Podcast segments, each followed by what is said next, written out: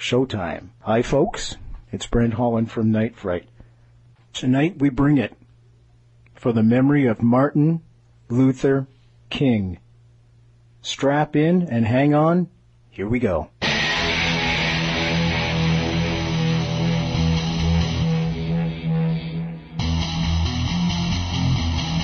There is a time to question. There is a time for answers. There is a time to challenge. There is a time to speculate. There is a time for change.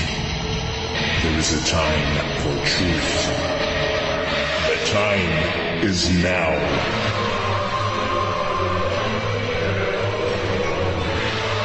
Welcome to Night Fright, your voice in the dark for paranormal and conspiracy radio. And now your host, Brent Holland.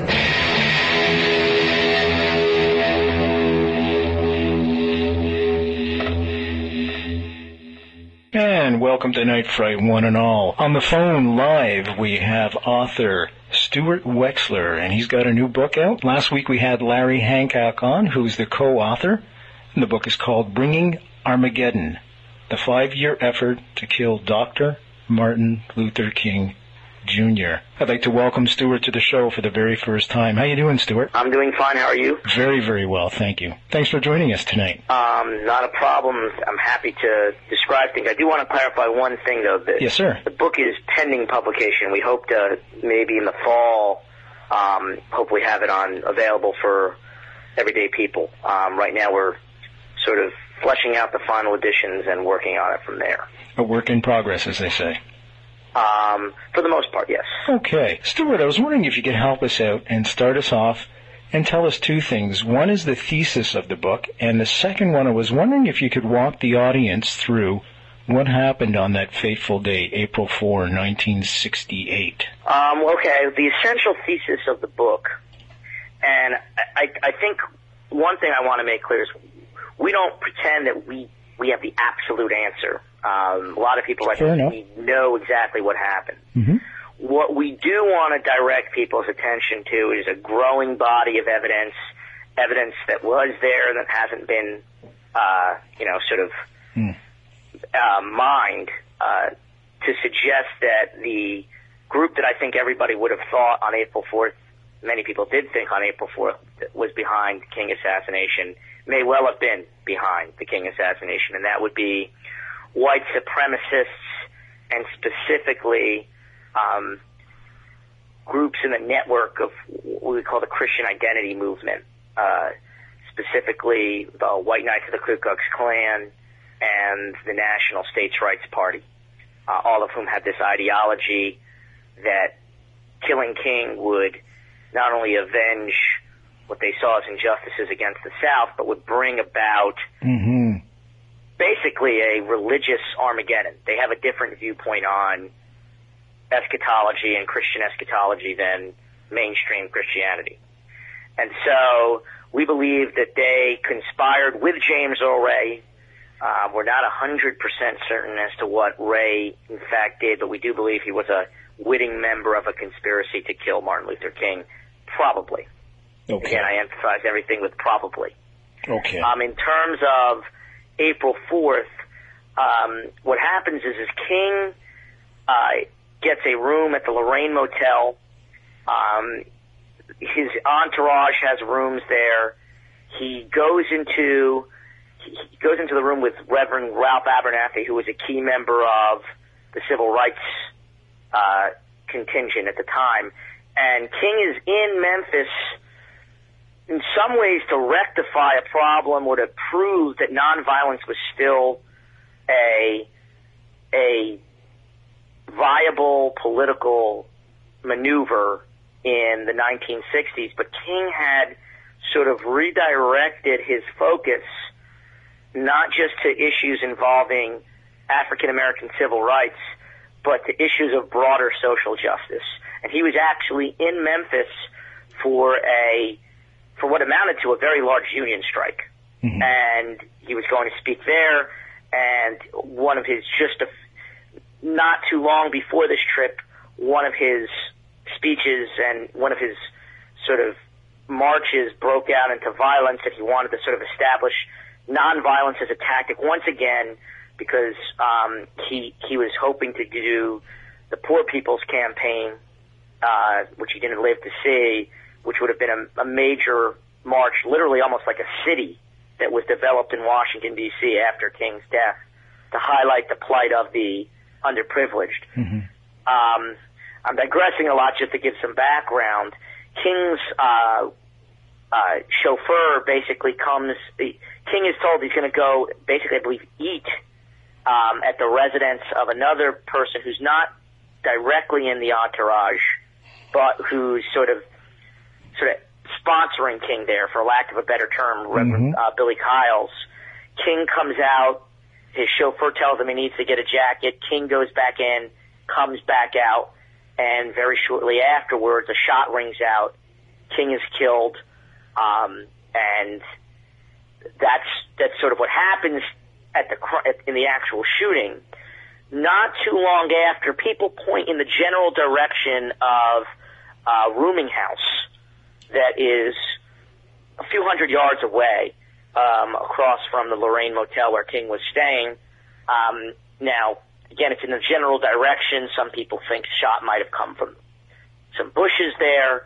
Some people thought it came from a room in the rooming house. Somebody comes out of the bathroom in that rooming house, uh, covers his face, flees the scene. Um, he's eventually going to be identified, but not directly. This is important for the people who argue that it wasn't James Earl Ray. Not directly by sight as James Earl Ray, but as sort of indirectly as James Earl Ray. Mhm. James Earl Ray, um, i well, he wasn't. I should I should change that. Identified as the occupant of one of the rooms in the rooming house, who was under an identity, um, So- a false identity. He was never just just to clarify. He was never identified as the shooter. Um, well, no one directly saw him do it because the general belief is is that a shot was fired from the bathroom of the rooming house. And to give you an understanding, a rooming house is Mhm. basically for the kids who are listening. It's it's like if somebody had a really big house and rented each of the rooms out to somebody. Now everybody's going to share the living room. Everybody's going to share the bathrooms.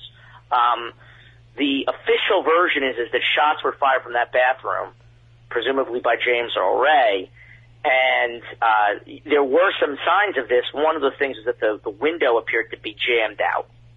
Um, and again, the person, somebody was occupying that room for at least a fairly long period of time because uh, some of the witnesses were complaining about it um, and fled. And then where you really get to James Earl Ray is within, you know, you know, an hour or so of the the crime. They find even earlier than that, somebody drops what amounts to a package, a blanket full of material, um, outside an amusement called Canipe Amusement. It's a place that deals with amusement store stuff. Um, anyway, the the owner comes out, and in that, amongst the things in that package, are a rifle, the fingerprints of which will be eventually matched to James Earl Ray, but the uh, the gun and the bullet, which I can talk more about, is never firmly identified. There's all kinds of confusion on that. There's a radio that they're able to trace to James Earl Ray's prison radio. James Earl Ray is a is a con man uh, involved in sort of petty crimes, things like robberies, and he had escaped from prison um, in the previous year in 1967, um, in April of 67. So, he was out of um, jail on the lam. He wasn't out. Uh, yeah, he had been on the lam, and as we'll get to Yeah. discuss probably before the the show is on, he had in fact gone to Canada almost not too long after he escaped, and he eventually is going to flee to Canada from Atlanta after the assassination. mhm. They they trace a number of items. Beer cans have his fingerprints on them. Uh, they they eventually will find that uh, get a a sort of a witness ID to show that he had purchased that particular rifle when they traced the rifle to a particular gun shop. So a lot of the things in that package lead to James Earl Ray and James Earl Ray under an alias had had a room in that rooming house. Um, at some point I could go into what Ray's at least defense or account of it is, but what ultimately happens is, is that Ray then flees in a white Mustang to Atlanta. Uh, not too long after that, he either gets, he goes via, at least to his claim, we can't 100% verify this. He leaves the Mustang, goes back to a rooming house he had been renting in Atlanta before the shooting, then uh, takes the bus up through, I believe it's Detroit, on through to Toronto. Um, crosses over and Windsor, then he flees out of Toronto, out of Canada. He goes to Europe, and he's eventually caught in England, and then he's taken back to the United States. You're listening to Night Fright, your voice in the dark for paranormal and conspiracy radio. The time is now. And now your host, Brent Holland. So just to clarify, Martin Luther King's in Memphis at that time, in April 4, 1968, because he's going to be taking part in a demonstration of Yes, the sanitation workers. sanitation worker strike. Okay. And he's staying at the Lorraine Motel. He's staying on the second floor. Outside the second floor of the motel, there's a, a gallery. He steps out onto the gallery in the evening around 6 o'clock, Correct. and a shot rings out that everybody presumes has come from across the street. Now, Yes. here's where there's uh, some unclarification from the official story. Many people think it came from the rooming house that's directly across the street, particularly an open window that leads into a bathroom. It was a Yes. one single shot. Below the bathroom, in the backyard, there is a series of bushes. Now the bushes and the backyard is raised up and held back from falling by a retaining wall that's made out of cinder blocks. It's about 10 feet mm-hmm. high. Some people say they saw smoke from there. Boy, it reminds me of the grassy knoll, doesn't it? Yeah.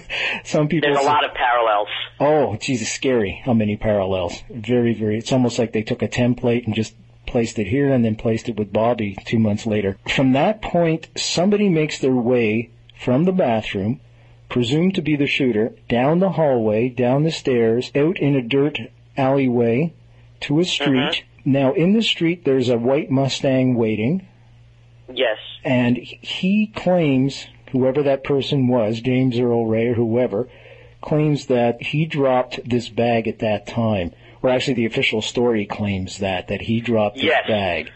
It's a little bit tricky there because Yeah, that's a nobody lot knows controversy. 100%. Nobody knows 100% why, but there's some indication that if it had been Ray or whoever it was coming from that building, um, they would have been. They they either sensed that there were police cars or saw Mhm. what they thought were police cars and dropped the material and tried to hide out in a doorway. It never sat right with me when I heard that part of it. It, it just didn't. I mean, uh, apparently he was a car a car length and a half from escaping.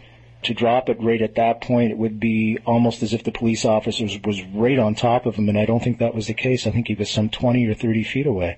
Um, well, you know, I, it, my thing is, is I'm, I, I, I'll recognize the controversy over it, but I'm a criminal in the heat of the moment, and you can actually go back into some of Ray's older crimes and some of the crazy stuff he did in the heat of the moment Yes, sir? in trying to escape. It wouldn't be completely out of character. Okay, fair enough, fair enough. Um, but I mean, I, I, I'm Mhm. again the actual particulars of the shooting are something I don't want to say they're a mystery, but there's holes there Yeah, yeah. that we can't completely explain. Okay. Do- would I be shocked if there was a shot from the bushes instead of the rooming house? Probably not. Um, then again, if it was, I, I'm also somebody who, if it was Ray Yes? firing the shot Mhm. to kill, I wouldn't sh- shock me either.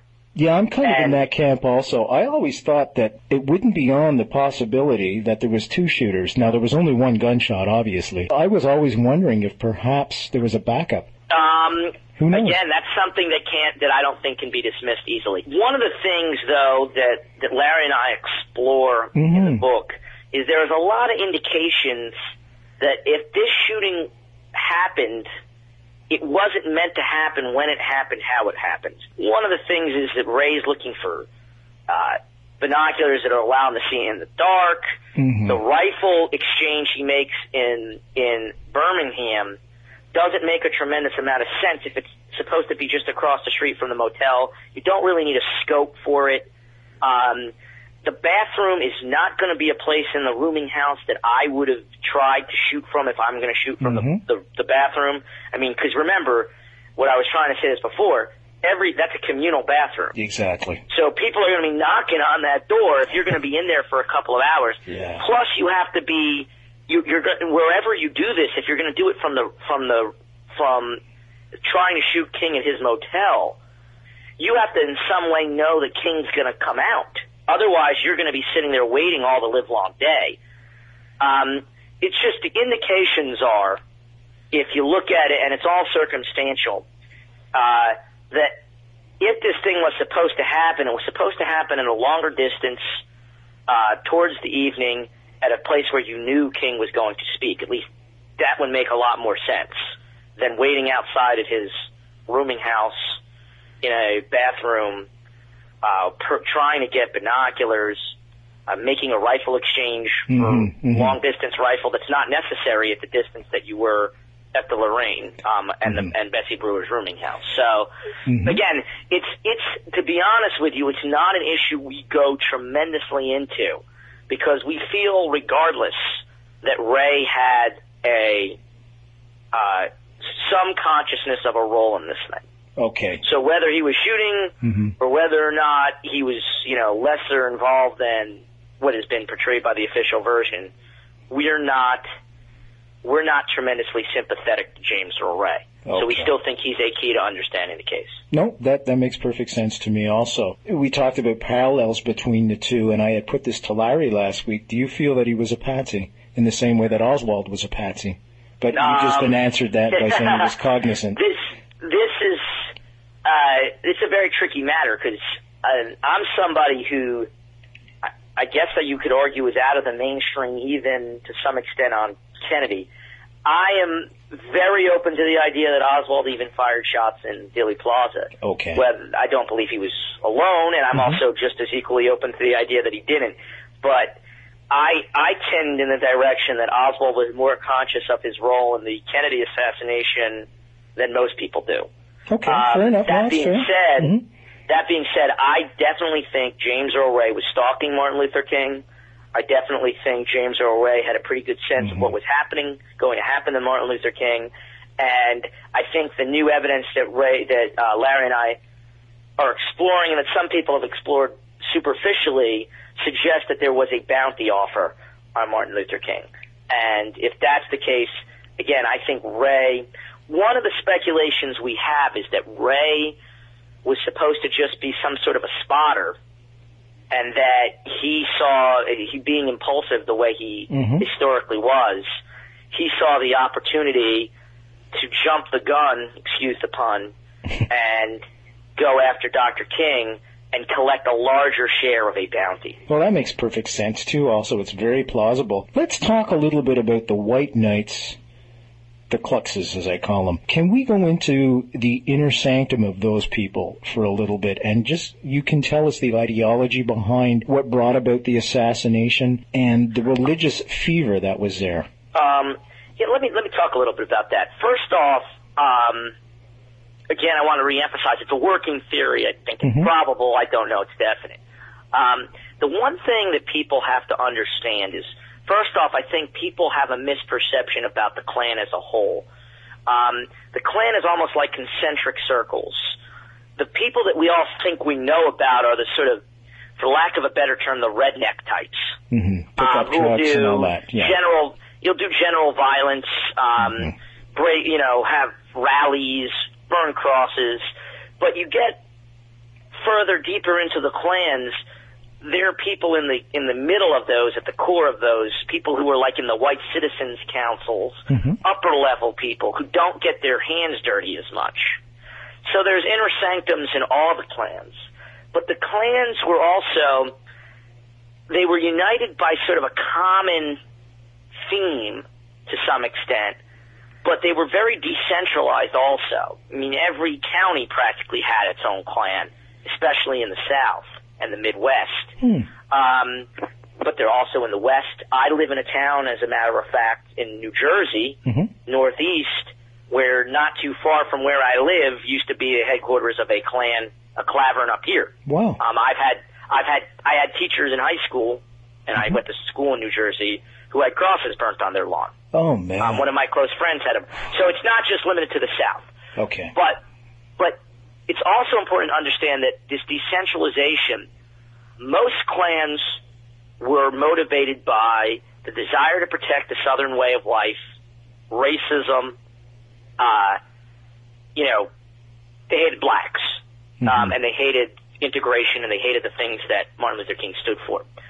But there were some clans, um, and some groups that were outside of the Klan, like the National States Rights Party, that certainly were associated with clans, but weren't, for their other reasons, weren't directly involved with them, that were motivated by a separate stream of thought. And it wasn't just racism, like plain old, I was born into a culture that was segregated racism, where there was white mm-hmm. colored, white, you know, water fountains and black water fountains Right. and whites are superior and racial supremacy. They had a religious foundation to their worldview. This is was very chilling for me. Um, well, it should be even more chilling for you because it still exists in the United States. And when they said, when they came out with the recent Homeland Security support and said, beware of the rise of right-wing extremists, um, I would be a bit worried about that too. Um, and a lot of the guys, by the way, who Larry and I have as persons of interest, Mhm. um, as potential suspects, they're still alive Ooh. um, these particular groups of people, those those kinds of people, Mm. they had a very different biblical interpretation. For one thing, they felt that the true chosen people were Anglo-Saxons, and that the Jews were perpetrating a huge fraud. They were motivated even more probably by anti-Semitism than they were by racism Really? and they sort of believed that there were i mean it goes their theology involves different strains from in the garden of eden Mhm. and that jews came from a relationship between eve and the devil Mm. and that anglo-saxons were the chosen people who came from the other strain um, but they also believed that the manifestation of that in the modern world in the 60s were that Jews were part of a cabal that were manipulating blacks to disrupt the way of life for whites. And that as a corollary to this, uh, eschatology, which in theological studies is the study of the end times. For them, the end times was a race war, more or less um, where eventually the whites would triumph. When I say whites, I mean Christian whites, Anglo-Saxon. um, and okay. um, or their their interpretation Mhm, of what Christianity was. So if you were to go to um, a meeting of the White Knights of the Ku Klux Klan, you might have, and these were followers of this movement. Um, it's been called British Israelism, but the modern term for it is uh, the Christian Identity Movement. If you go to a, a meeting then and meeting now, Mhm. you'll get very conventional biblical talk and sermons, but then it drifts off into, you know, what the Jews are doing, the blacks are doing, what you need to do against the Jews, what you need to do against the blacks. Um, and again, it was a zealotry, and I don't think it's an accident that when you look at uh, acts of racial terrorism, and that's what it was, terrorism, in the United States in the 1960s, no group probably comes remotely close to the level of violence of the White Knights of the Ku Klux Klan, which was a group that started in the early 60s. The guy who run it was a guy named Sam Bowers, and the FBI suspects that Sam Bowers' White Knights may have been behind as many as 300 separate acts of 300? racial terrorism. 300. If you think about that for a second, over a course of four to five years, what would the United States be thinking if uh, a terrorist organization, I was Al thinking Qaeda, exactly that. wasn't part of Mhm. uh, 300 separate, and m- much of it was bombings, bombing of synagogues, bombings of black churches, shootings, uh, just drive-by shootings into homes, and actual murders and assassinations. And the, the White Knights of the Ku Klux Klan in Mississippi were part of a, a were behind so many of them. Um, and again, I don't think it's an accident when you, you see it in the modern day that when you're motivated not just by, you know, everyday dislike and prejudice, when Mm-hmm. you're motivated by religious commitment, that can lead to very positive things, you know, humanitarian missions, but it can also have that dark side. And these guys were the dark side. And the White Knights were one group. And then there was another group that it wasn't a clan per se, the National States Rights Party, but they were the people who manipulated clans. I see. Um, and they were a political party, and the Klan, most clans, again, I told you, there's that were the, the clans that were motivated by the everyday, let's stop integration Mhm. in the United States. They didn't even want to deal with the National States Rights Party because, in some respects, they were too violent and too anti-Semitic. They wanted to focus on these. The the, the conventional clans wanted to focus on getting doing stuff to blacks and the National States Rights Party, because they were motivated by Christian identity theology also, they wanted to go after Jews first and foremost. Between those those two groups and then sort of the, the figurehead at the top, a guy by the name of uh, Swift out of California, Mhm. um, and uh, Wesley Swift, he is uh, the sort of religious leader. He's a minister. Uh, he was a combination of, I guess you would say, Rush Limbaugh and Hitler. Oh man. Um, I uh, want to ask you, Stuart, where was the center located in uh, state? I almost said province. In what state was it located? Um, well, the White Knights of the Ku Klux Klan is the one we're talking about is actually called the White Knights of the Ku Klux Klan of Mississippi, or the Mississippi White Right. Knights, and they were located in Meridian, Mississippi, Okay. primarily. Although they had a little sort of adjuncts in other areas in uh, other parts of Mississippi as well, but that was their their primary location, Meridian, Mississippi.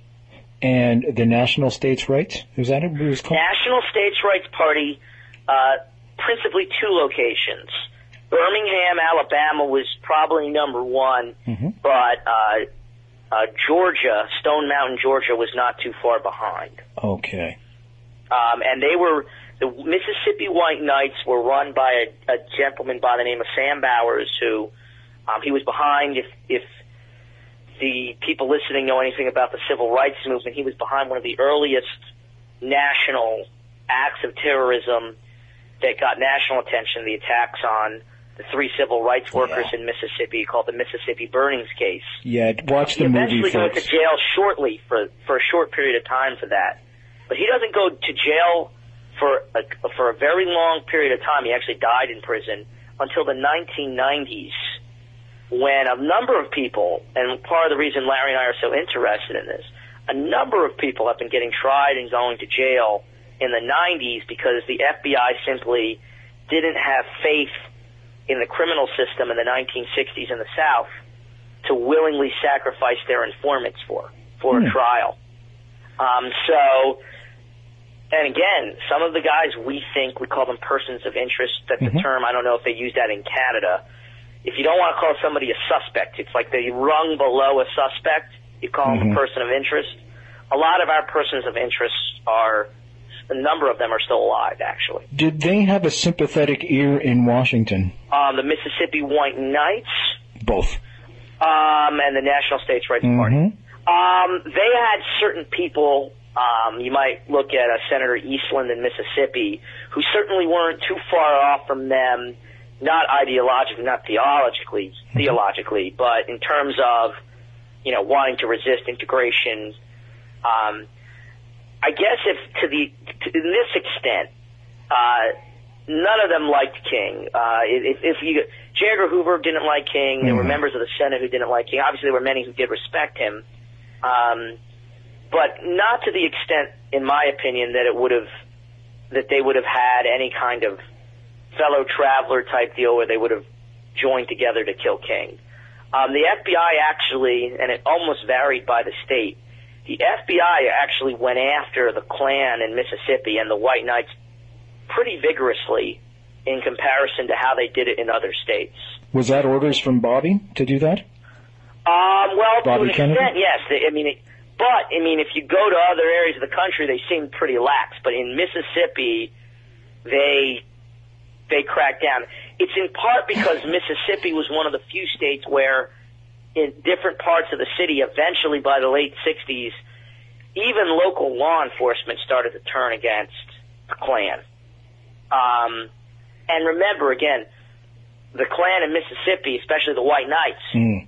were more violent, more disruptive than they were in other states. So, looking at it economically speaking, they that becomes a problem for tourism, for economics, for business.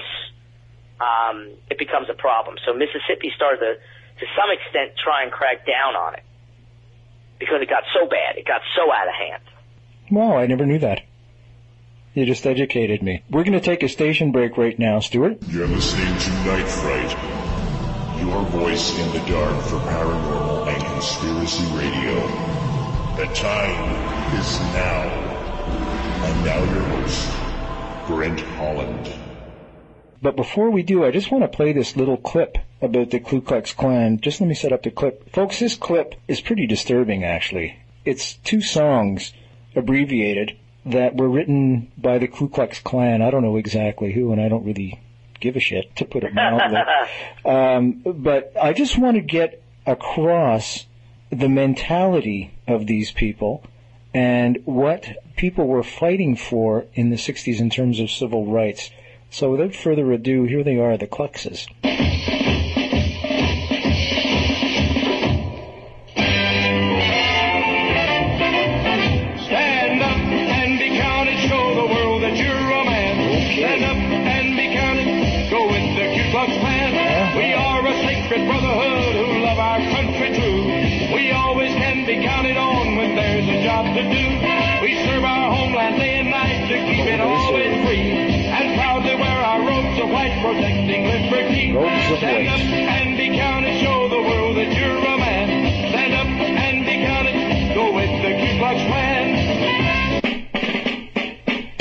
Second You song. niggers listen now.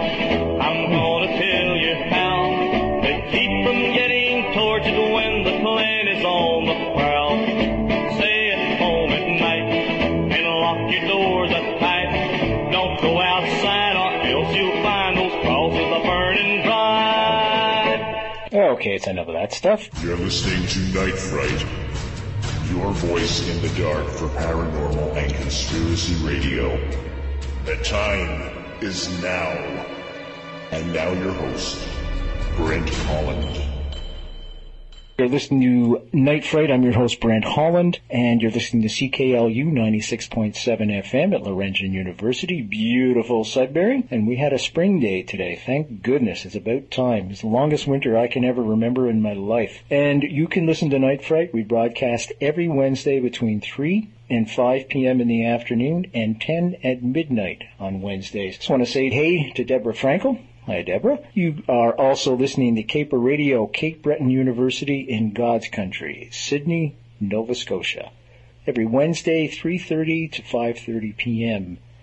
You're listening to CILU 102.7 FM, Lakehead University, Rockin' Thunder Bay. And Sunday nights at midnight is the time to listen there. And I want to say hey to my buddy Jason Wellwood. How you doing, Jason? Hope things are well in Thunder Bay. If you're listening right now in Thunder Bay on Sunday night at midnight, thanks for listening. You are listening to CJMQ 88.9 FM, the voice of the Eastern Townships in Sherbrooke, Quebec and they're airing the show between 9 and 11 p.m. every Saturday. Hey, David Teasdale, CJUM 101.5 FM, University of Manitoba, Winnipeg. Wednesday nights, Thursday mornings at 1 a.m. How you doing, Jared? Sound FM, my buddy Road Dog.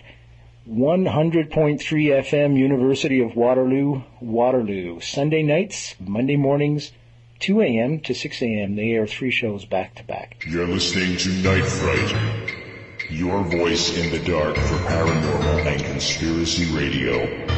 The time is now.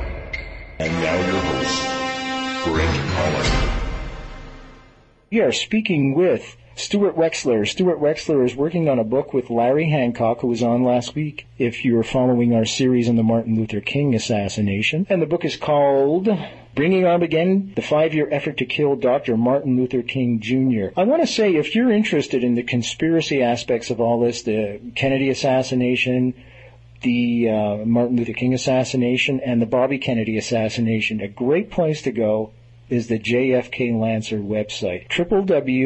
www.jfklancer, L-A-N-C-E-R, l-a-n-c-e-r dot com. Or if you want, check out the Mary Ferrell website, which is www also, Mary, M-A-R-Y, F-E-R-R-E-L-L dot org.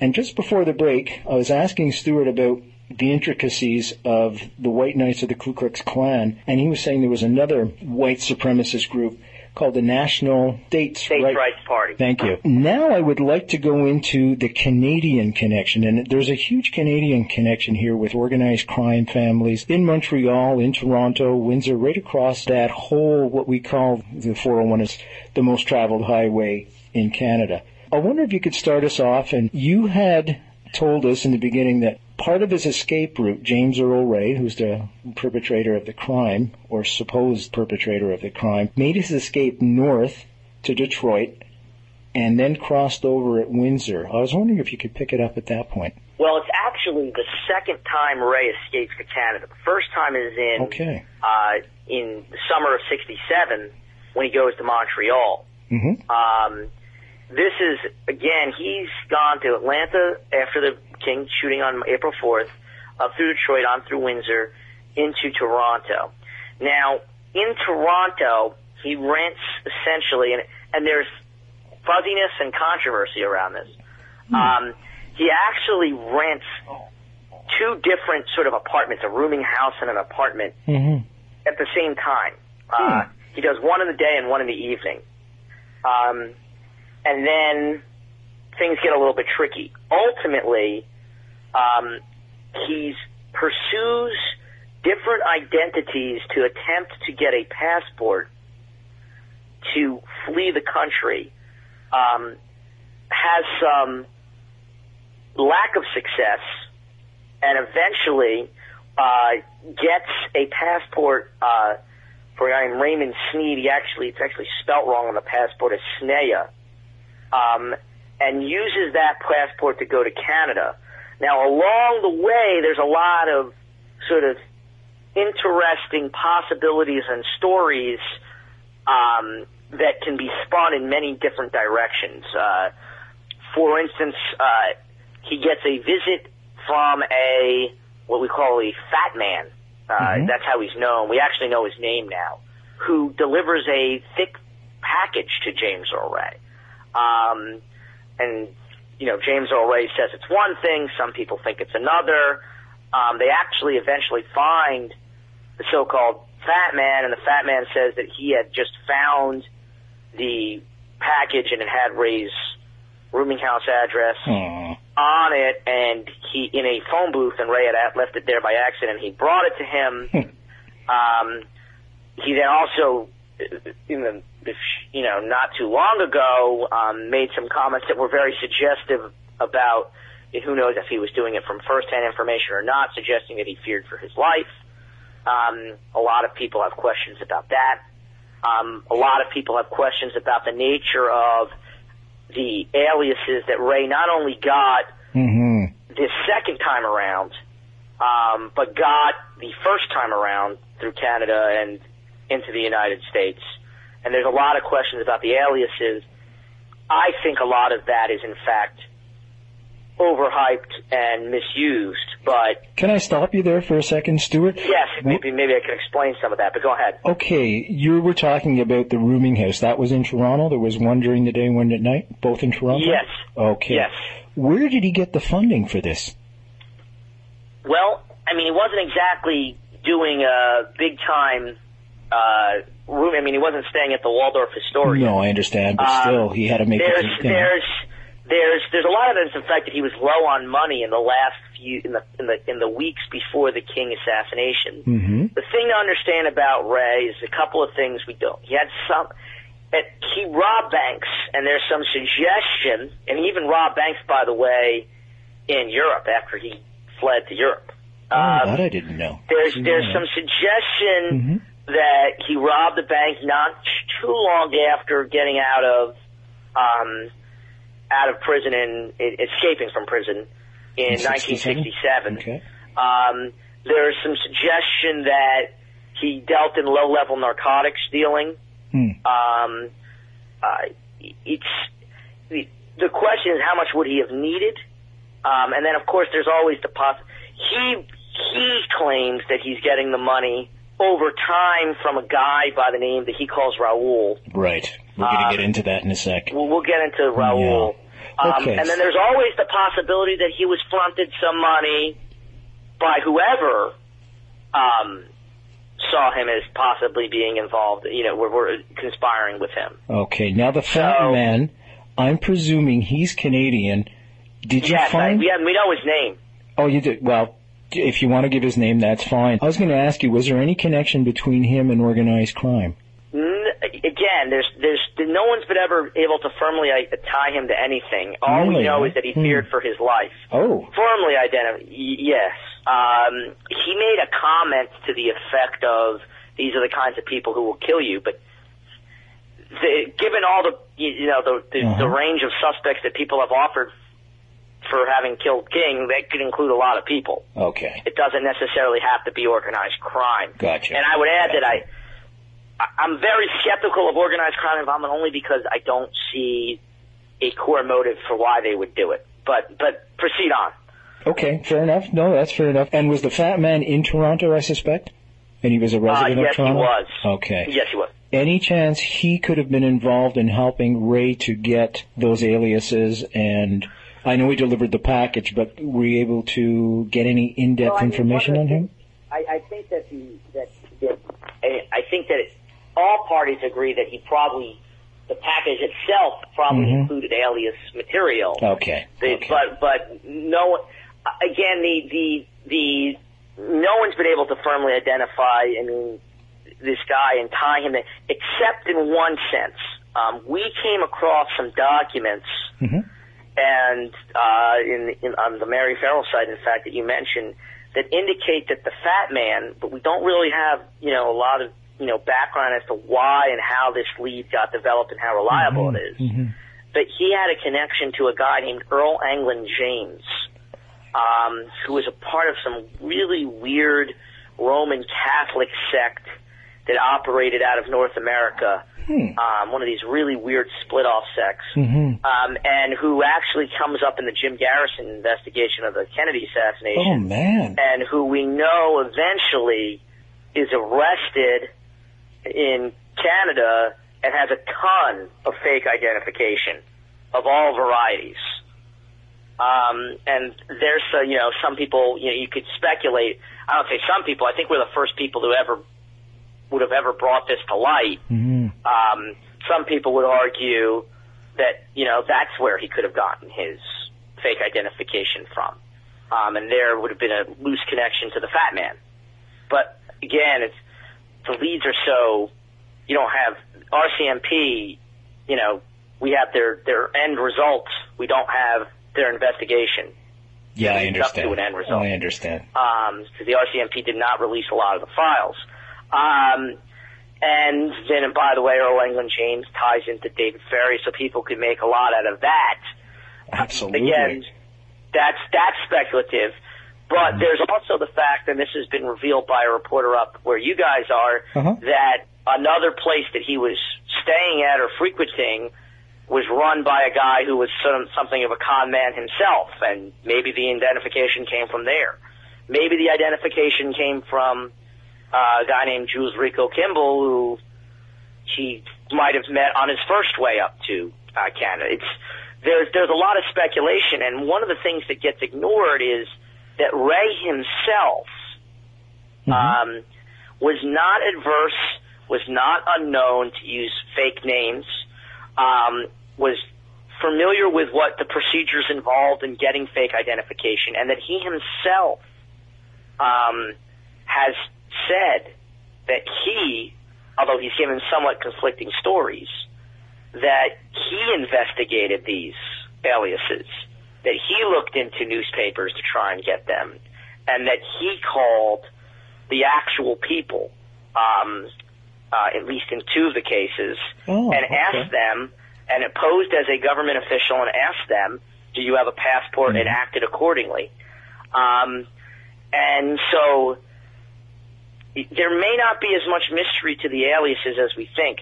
I'm not adverse to the idea that he had some help getting them, especially the the Galt alias. I think that's a possibility, mm-hmm. but you know, a lot of people spin that into you know CIA and the Pentagon, and I don't understand why they would give him if they have all this information on all these names, why they would give him the wrong spellings Yeah. uh, why he would use those names to do things like join dancing classes, why he wasn't using those names to buy the gun, hmm uh, and and then most importantly, if Ray was if Ray was supplied these fake fake passports, identifications, etc., by an intelligence agency, why won't Ray simply say that? Because Ray has said quite a bit of things about you know support their ideas that he was being run by as some operative. I don't particularly believe them. Mm-hmm. But why? What does Ray have to lose by saying he doesn't even say Ray doesn't even say that Raul gave him the aliases? In other words, if there was a real deep thing to these aliases that involved people setting him up as a patsy, Ray has himself never acknowledged or given any indication that was the case. When he has obviously been more than willing in the past to give information to suggest he was a patsy.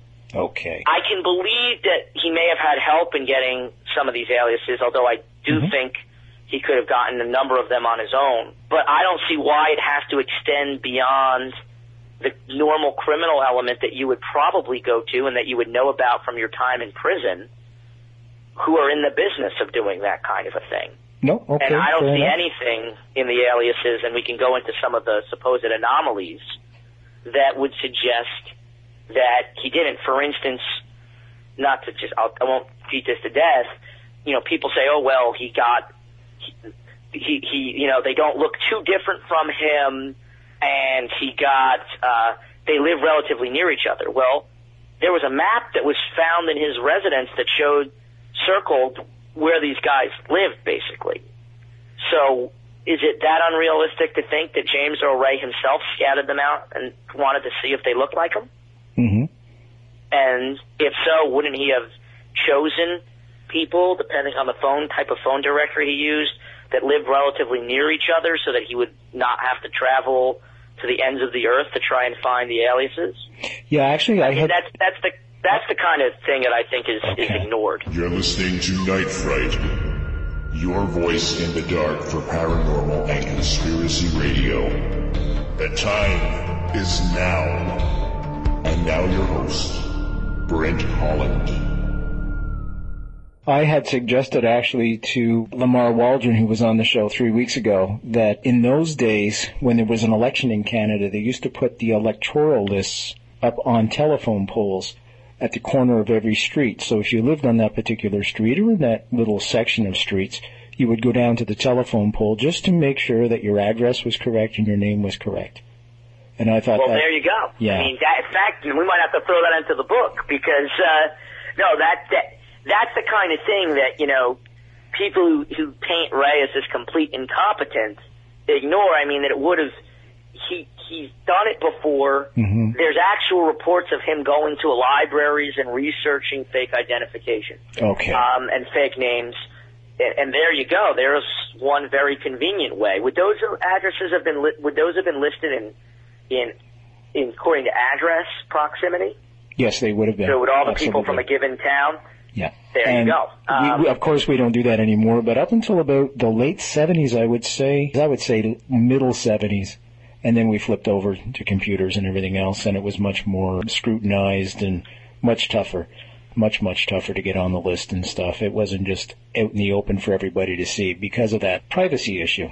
In those days, they didn't have anywhere around it. They would just print all these damn lists out, and they might be, oh, I don't know, an inch thick, and you would just flip the page over to make sure that your name corresponded with your address. Now, I can't remember if there was any other information but your address and your name, but certainly it listed everybody who was living in that house and their name and their middle name and initials and everything. So it wouldn't be that difficult by extension So, and, to and the one alias that everybody makes Mhm. a tremendous deal over is this this the Eric Galt alias, which is Yes. actually one Yes. he got on his first trip to Canada. That's right. But there's there's a lot of innocent explanations for that, and, and and first of all, a lot of it doesn't make sense. I mean, for one thing, it wasn't a real person based on the way he wrote it. He wrote Eric Starvo Galt, um, and he would have needed the birth certificate. He would have needed the real middle name to get the birth certificate, to get a passport, to get to where you know to get the To fake get that, ID. that information. Um, Okay. and I mean, he continued to use that alias as he went through the United when he went back to the United States um, in the months before the King assassination. But I mean, he was using it for things like uh, applying for a locksmithing course, which I think would have meant to pick locks. But the, the bottom line point is that it wasn't James Bond stuff that he was using it for. Gotcha. And certainly, if they want, and it's hard to imagine the government giving him a fake alias that would have gotten him caught if he tried to use it to get out of the country. Mm-hmm. Mm-hmm. Um, so you wanted you because then he could talk and squeal and say what else. happened. Yeah. Um, so, um, let's just say I think it's, I, I think that there's, I mean, and then the other big deal that a lot of people make out of that alias is that if he used the Saint Vincent, he changed it to Eric S. Galt, and the real Eric St. Vincent Galt in Canada started writing his name as Eric S. Galt. But he started doing that before Ray even went to Canada the first time. Is that And right? people say, well, Ray had not been to Yeah, Toronto. Um, but, but, But Ray was Ray- Ray was passing right through to Toronto to get to Windsor to come back into the United States because he crossed over between Windsor Detroit every time. right, and a lot of people, and there's, there's newer, according to Nichols, there's newer evidence that said he spent at least one day in Toronto There you go. before he went to Montreal. Yeah. um, in 1967. That's not the second time, but the Mm-hmm. first time. And so, and then there's some reports, although this has never been confirmed, that uh, Eric St. Vincent Galt was a, a renowned hunter in Canada. This this is something that still needs to be confirmed, and that he had actually had like you know Mm-hmm. signed autographs and ma- pic- and signed pictures in magazines, and the way he writes his name, which is a lot a lot of people make a lot of hay over this, his periods are very big, so they look like O's, and everyone's saying, well, Hmm. he st apostrophe v apostrophe again, or not apostrophe period, um, would look, could look like Starvo, but if indeed the reports are true and he had his and he was a well-known hunter who had his name and signature in magazines, Mm-hmm. Then who knows? Ray could have gotten it from that. Any hunters out there, my email is nightfrightshow at gmail.com. Nightfrightshow at gmail.com.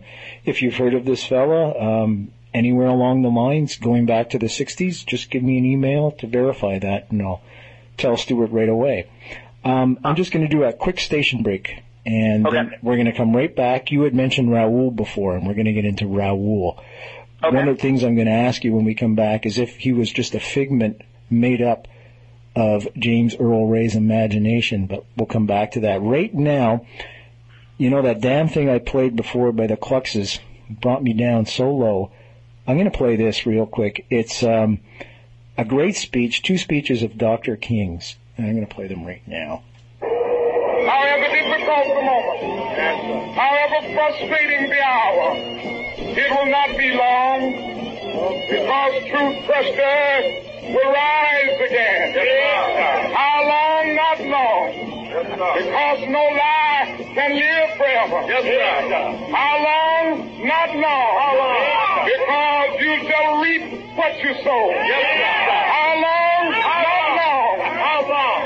On the scaffold, long forever on the throne. Yet that scaffold sways the future. Behind the dim unknown standeth God within the shadow, keeping watch above his own. How long? Not long. I'm sick and tired of violence. I'm tired of the war in Vietnam. I'm tired of war and conflict in the world. I'm tired shooting. I'm tired of hate. I'm tired of selfishness. I'm tired of evil. I'm not going to use violence no matter who says it. You're listening to Night Fright, your voice in the dark for paranormal and conspiracy radio. The time is now. And now your host, Brent Holland. And that was Martin Luther King. Folks, you're tuned in to Night Fright, and I'm your host, Brent Holland. You're listening to CKLU 96.7 FM. We broadcast every Wednesday between 3 and 5 p.m. in the afternoon and 10 at midnight at night.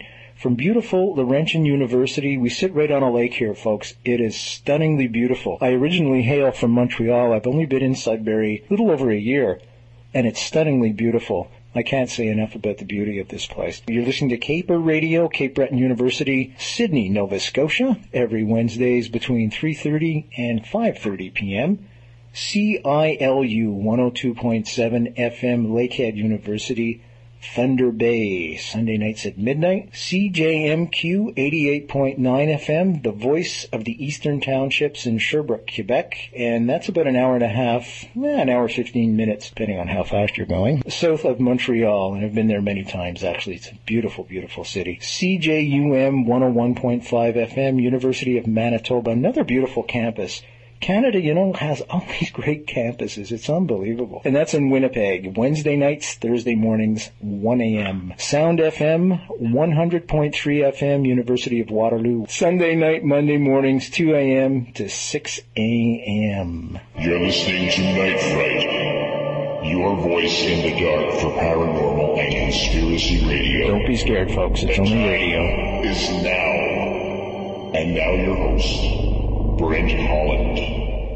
And we are back, and we are speaking with Stuart Wexler. Stuart Wexler and Larry Hancock have gotten together and are putting to book a great book together, and it is called Bringing Armageddon: The Five-Year Effort to Kill Dr. Martin Luther King Jr. I want to talk about JFK Lancer. They have been instrumental in helping me with all these series of conspiracy shows I've been doing, from going back to November with the JFK assassination, and following right through with this series on the Martin Luther King assassination and following through again coming up in June, we're going to be doing one on the Bobby Kennedy assassination. They have been fantastic. As a matter of fact, Deborah, who is the president of JFK Lancer, will be a guest here on the phone live coming up in May. So that's one you really want to tune in to listen to. This website that she has put together and this whole organization is a terrific resource an incredible resource. It has kept all the researchers together and it is a focal point. Every year in November, they put on a convention where they bring in different people who have released new material to talk about their latest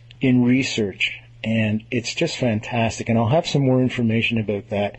Definitely when Deborah's on, we're going to be talking about that. This has been instrumental year after year after year she's put this on. The website is www JFK Lancer, L-A-N-C-E-R dot com, www.jfk Lancer.com. Mary Ferrell is another website you're going to want to frequent. www.maryferrell.org, M-A-R-Y-F-E-R-R-E-L-L dot org. You're listening to Night Fright, your voice in the dark for paranormal and conspiracy radio. The time is now. And now your host, Brent Holland. Stuart Wexler, we were going to talk Yes. about Raoul.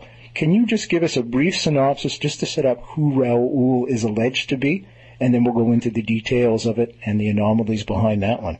essentially, James Earl Ray says that Raoul, and we'll get this, there's a little bit of conflicting, a lot of conflicting information about it. For but sure. the core is, is that Raoul is a gun-running, drug-running criminal type um, who he met um, on his in his escape uh, after his escape from prison um, uh, the, in Canada, and that essentially Raoul set Ray up in a gun narcotic smuggling operation, and Ray was working for him for money, but also because Raoul was telling him that he was going to get him the material he needed, Ray needed, to get out of the country. Because remember, Ray was an escaped Mhm. felon. Mm-hmm. Um, and that in within the story, Raoul essentially uh, manipulates Ray almost like a puppet to go to the places that Ray would that would look suspicious in hindsight, Mm-hmm. um, and then ultimately to buy the gun that Raoul, um, by implication, will eventually use to kill King, and that Ray would and and then flame Ray with it. So basically, in the under the umbrella of using Ray in a um, you know gun running, narcotics running operation, Raoul is actually setting Ray up uh, for the King assassination as a patsy. That's James Earl Ray's story at its core about Raoul. That's perfect. Let's talk about its credence. I have a lot of problems with it. Okay, fair Um, enough. um, uh, I don't think it, it may not be a complete figment of, of James Earl Ray's imagination, but I mean, for amongst other things, there have been many conflicting descriptions of Raoul. Um, he's described Raoul as having dark red hair, as being a Mexican, as being a French Canadian, um, blondish hair, um, sandy colored hair. Um, it's now he'll claim that oh that's somebody getting my story wrong, but it's certainly certainly the number of times that people have reported an account of Raoul where a different where something is different is problematic. Some of the things he has Raoul supposedly doing. Um, the one that always stands out to me is at one point James Earl Ray orders a bunch of camera equipment. If you read the details of this, this is clearly camera equipment that's aimed at somebody taking pictures of an act while they're in the act, if you know what I mean. Okay, fair enough. Um, and he claimed it was Raoul. But not only does it make no sense that a gun running, narcotics running guy would want remote controlled camera with one way mirrors and, and things like that, um, he never gave the stuff to Raoul. Um, if you believe his story. So, and, and there's many different instances like that in the Raoul story where you sit there and go, that makes no sense for Raoul to have done. Um, What Ray's claiming he's done. What Ray's claiming he's doing. Now, could there be people who Ray is modeling Raoul after? So he could be a composite then. Uh, some sort of a composite, Mm-hmm. and then you argue that, you know, I, I, if you were to ask me my best bet, but it's all speculative, That's fine. is Ray inventing a guy like that to try and, on the one hand, send the signal out to people that he has information that if he were to wind up dead could be problematic for them Mm. because he's in prison. But on the other hand, they know it's a fake story that wouldn't actually lead to some any of them being tried for anything. Now, I would lean towards that. I'm very skeptical that there was an actual Raoul who was walking around meeting Ray and manipulating him and in the invisible hand that got him all to all these places to make him look like he's stalking King, etc. Now- Um, we are very skeptical of the Raoul story. James Earl Ray claims he met him originally in a club during Expo 67, 1967, Montreal. in Montreal. As I said before, I hail from Montreal and I know where that club is. It's no longer called that same club. It's more of a restaurant now, a touristy restaurant. Uh, The old port where this club is situated, right on the, the main strip of the old port, it faces right where the docks used to be. The docks are no longer the docks there. They've moved them. It's a very touristy uh, area. They called it Old Montreal because in fact it's one of the oldest places in North America. All that to say is that club in 1967 where he declares that he met Raoul was a gay club. I'm gl- see I'm glad I'm in the phone conversation with you. Um, now because that's interesting. Uh, there's But I have the only another. allegation I've ever heard that Ray was gay was that he took some some favors in in prison. in prison. Yeah. So to do a lot of people, but all the other indications were that he was as straight as an arrow. And that's interesting that you would meet this, you know, international man of mystery in a gay club of all things. Who knows? The other weird anomaly is some people think that Ray was hypnotized. And you're going to laugh, but right around the corner from this club is where five years earlier in 1963 in the summer, somebody from the Canadian government swears they saw Lee Harvey Oswald handing out pamphlets. And honest to God, this is what's so weird about it is these are two assassins of the biggest assassinations in the history of the world, and the two of them have this commonality of being in Montreal five years apart, virtually two blocks away from each other. I think uh, I'm familiar with the story you're telling, and I've actually investigated it. Okay. Um, uh, I, I believe that what ultimately happened was they resol- they figured out that it was not Oswald in Montreal, Aha. but I found it very interesting. If I recall, I've investigated so many things on Kennedy, it boggles my mind. Mm. If I recall, I was very suspicious of the fact that the group that they were associating Oswald with Mhm. in Canada was one that eventually had a march to where their the goal was to get onto a boat and go to Cuba.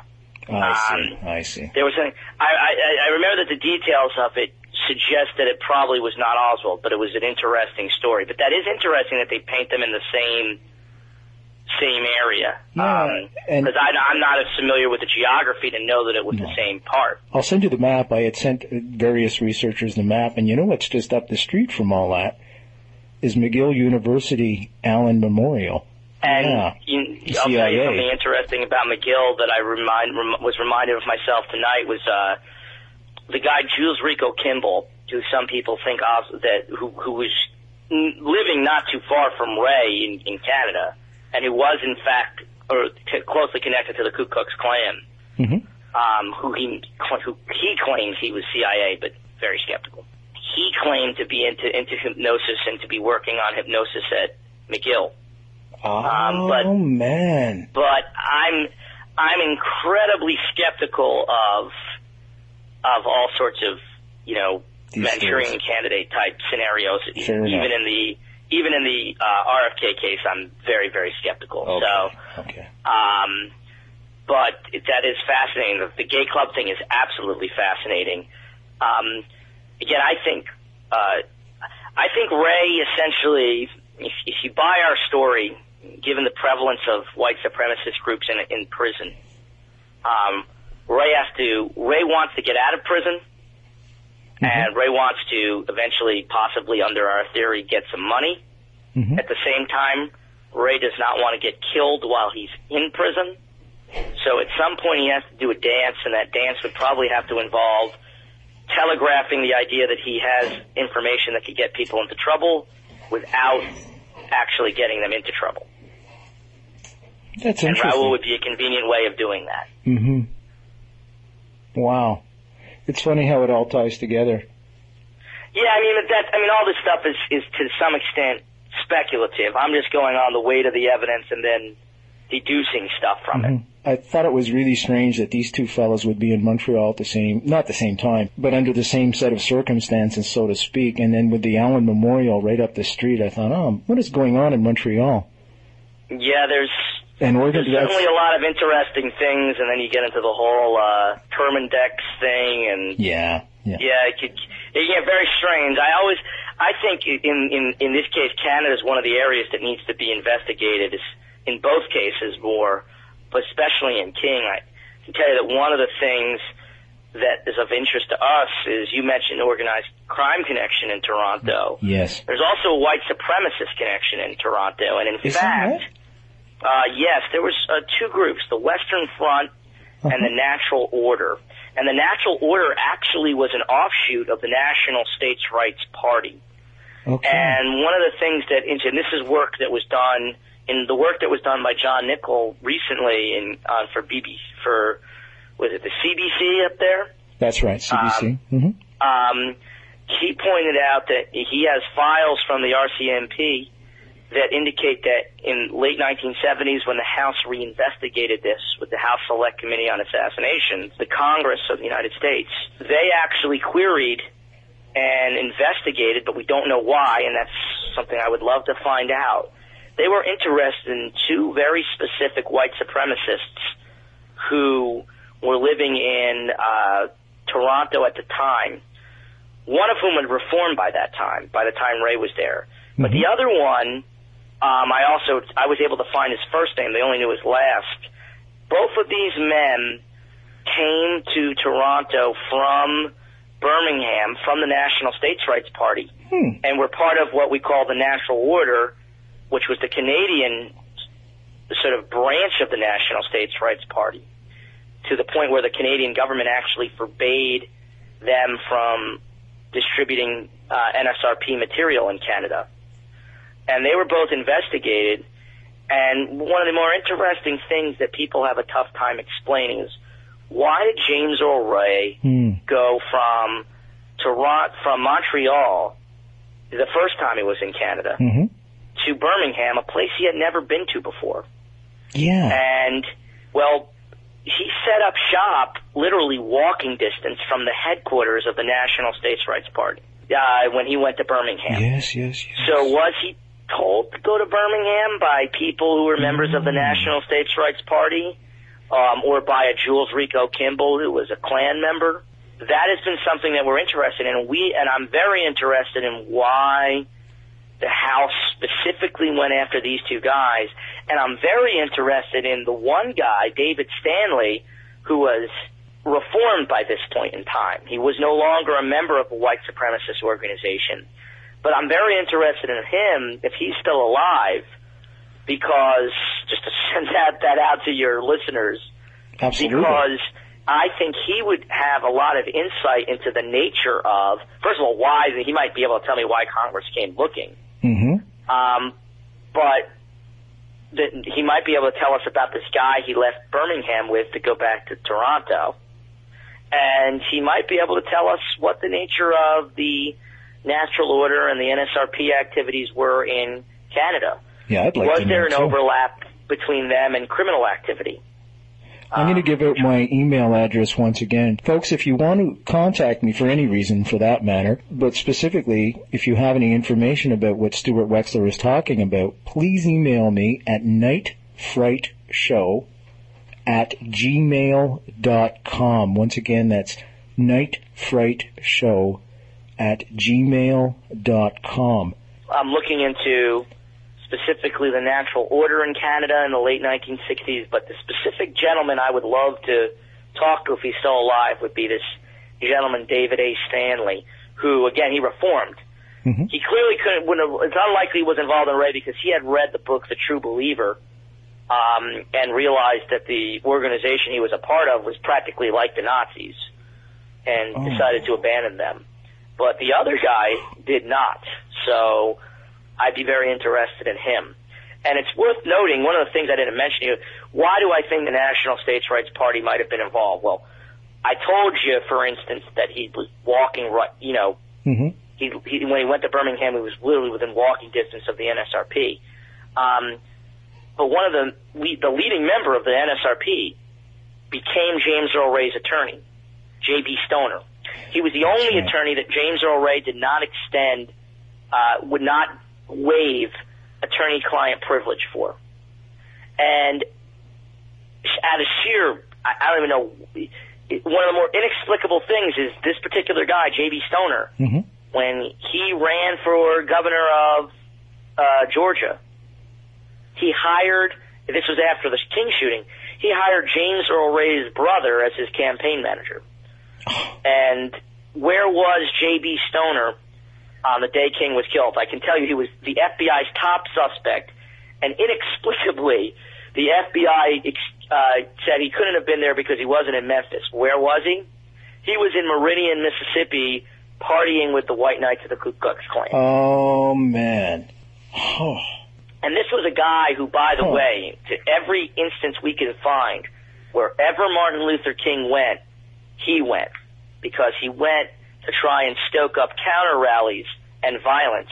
I mean, people literally got killed in J.B. Stoner's, you know, after J.B. Stoner gave a speech, um, because he stoked up so much anger and hate.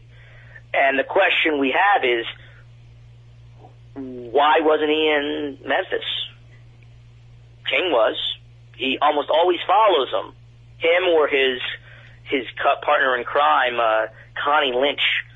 They almost always follow King, but they weren't in Memphis that day. Stoner, in fact, again, was in Meridian partying with the White Knights, and that was became inexplicably his alibi, as if you have to be in the city where somebody gets killed in order to be the suspect for Of it Of course.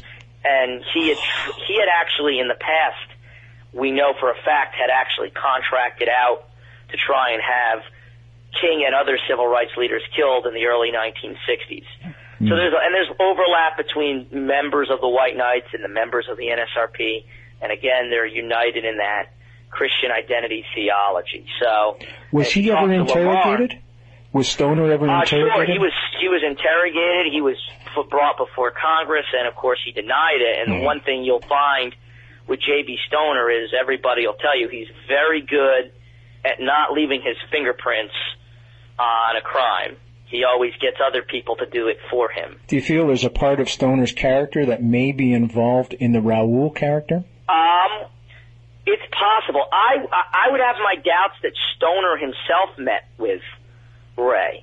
But one of the things, if you talk to Lamar, um, one of Lamar's probably the maybe the most important revelation in Lamar's book when related to the King assassination was this informant whose name he won't reveal, who says that a gentleman who worked in Atlanta by the name of Hugh Spake uh, worked with um, raised money with another gentleman Hmm. by the name of Joseph Milteer Hmm. to try and kill King, um, and that Ray actually may have that Ray called Spake after the crime on his way to Atlanta. That's right. Um, now, the thing to understand is Lamar uses this and then connects it somehow, tries to connect Joseph Milteer to Carlos Marcello, which is a very tenuous connection at best. Okay. But Joseph Milteer was very good friends, without question, and was a member of Mhm. the National States Rights Party right. and was very good friends with J.B. Stoner. So there you go. There's a connection right there. And that, and to me, and I, and I, I don't want to cast aspersions on Lamar. Lamar's a friend of mine, and Lamar does good work. Yeah. To me, it makes a whole lot more sense that J.B. Stoner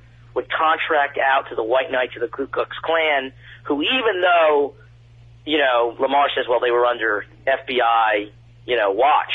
Well, I, we could document that they were more than happy to commit crimes under FBI, FBI watch. But the one thing is, if you're J.B. Stoner and you're a Christian identity ideologue, and you're looking for people who will finally actually go ahead and pull off the one thing you people have been trying to pull off for five years in your movement and kill King, who are you going to go to? You're going to go to the guys who have the track record of 300 acts of racial terrorism. Mm-hmm. You would go to those guys, that would be my that's my speculation. So, So sort of you- my working theory right now is that um, quite possibly Stoner contracted out to the White Knights, and the White Knights uh, pulled off the crime. So Stuart, in your research, you never found any connection between organized crime, as Lamar has. And I should tell folks, we're talking about Lamar Waldron. He was a guest on this show three weeks ago. His book is called Legacy of Secrecy, and again, you can find information about that on the Lancer website, www.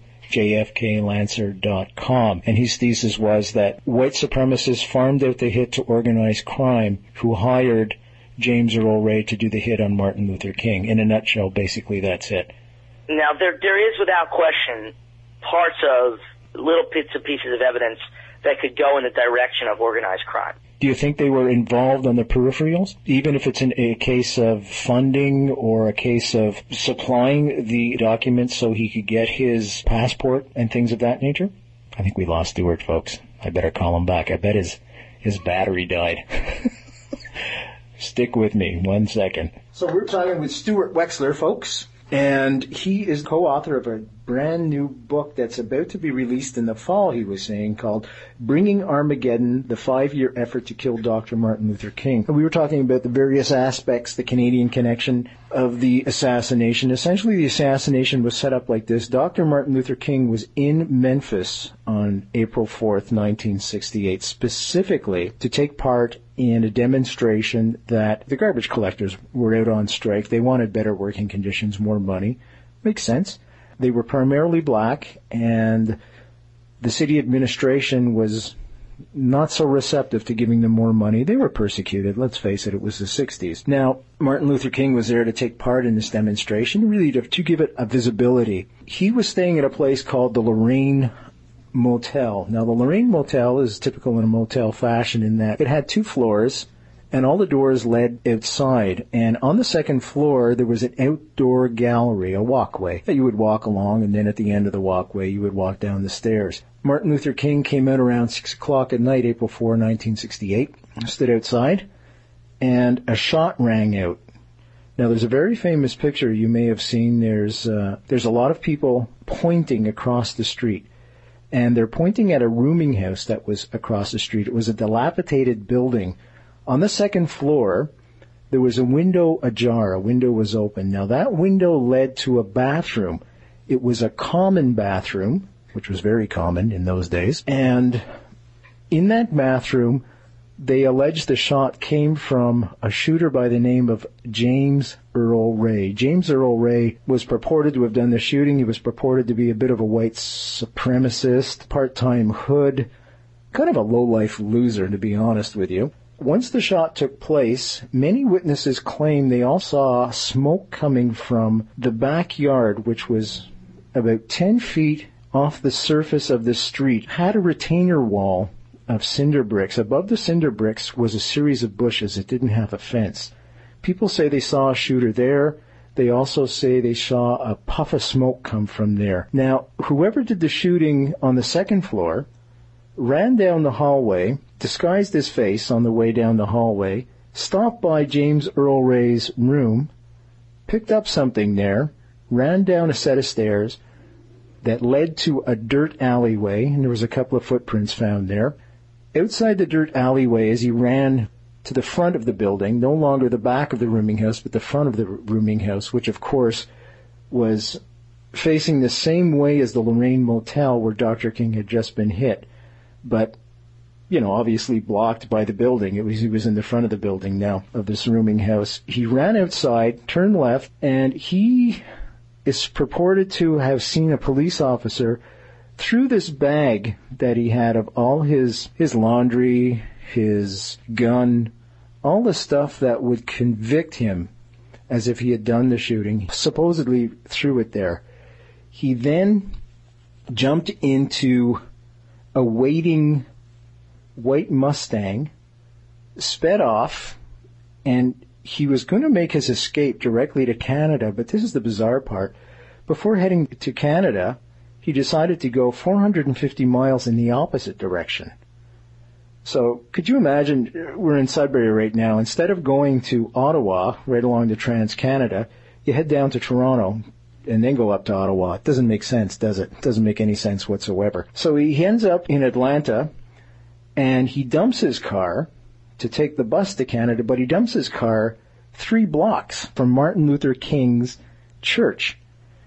Anyways, Ray makes it up, goes to Detroit, crosses over at Windsor, from Windsor to Toronto, where he picks up an alias. He stays in a rooming house. He stays in one rooming house during the day and another rooming house at night. While he's there, he manages to get a Canadian passport which is even more bizarre. How the hell he gets his Canadian passport?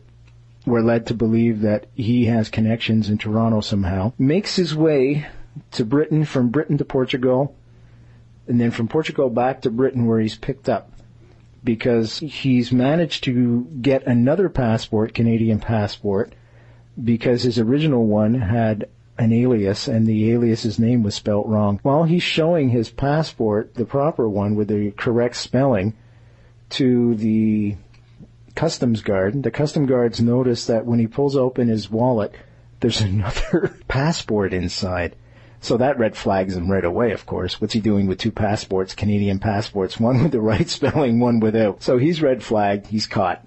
And he gets charged with the murder of Dr. Martin Luther King. Now, in order to pervade the death penalty, he decides to declare himself guilty. He says he was guilty of the crime in order to avoid the death penalty. So he goes to jail. He's in jail three days and he declares that he made the declaration under duress and he was fighting for his innocence for the rest of that time. I'm going to give Stuart Wexler a phone call back and see if I can get a hold of him. Da da, little music for you. Dum da dum, you're listening to Night Fright. That's why I don't sing, folks. I only do instrumental music. Night Fright, Night Fright. Don't to worry, everything's cool. Um, I think where you last left, left off, you asked me about organized crime. Yes, sir. Yeah, that was Um, and I, what I was going to say was I have, there is some evidence here and there to implicate organized crime, and I don't think Lamar is completely out to lunch there. He has basis for what he says. Um, to me, the problem is a sort of a larger issue, which is for Carlos Marcello to take a contract. Mhm. Um, you're talking about a guy who's making money hand over fist Right. uh, he would be inviting incredible federal scrutiny for money he didn't even need to kill a person who there's no, uh, you know, I've seen nothing concrete to establish he, uh, he was, you know, racist or at least, you know, violently racist Mhm. um, it just doesn't make a tremendous amount of sense to me. And when you look at the the case, um, what appears to be Lamar appears to be basing it on. Uh, one is a report of this reporter, and I admit it's tantalizing, but it was investigated and it, you know it didn't get much past the particular stage. And the other is the report of a of a particular witness, and I I tend to agree with the government that per- perhaps what he's heard, maybe he's a little bit fantasy prone, or maybe it's open to interpretation. It could be. Um, so I just fall back on the idea that it's just it just seems unlikely to me. okay. And even within no, Lamar's fair. own That's book, fair. hmm where he develops, I think, a very solid case um, implicating Marcello in the Kennedy assassination Mhm. with other groups. hmm Um, he mentions Marcello basically spilling his guts to an informant. But you know, the, he spilled his guts to this informant. He didn't mention anything about the King assassination. Ah. He mentioned he killed Ken- Kennedy, but he didn't mention anything about killing King. Okay. So I have to you got admit, to ask yourself, why would he confess to one and not the other, for instance? I haven't read his complete book. He managed to send me a PDF copy of it. I managed to print out, I think it was 20 chapters or something because it, it's 800 pages. Yeah, it's massive. Yeah, and you know, I'm a one person show here, so I've got one week to read whatever. and that's it. Right. No, even 20 chapters. Oh my god. I didn't get the full extent of the book, but uh I did read his previous book, which I thought was really great. I thought that book was excellent too.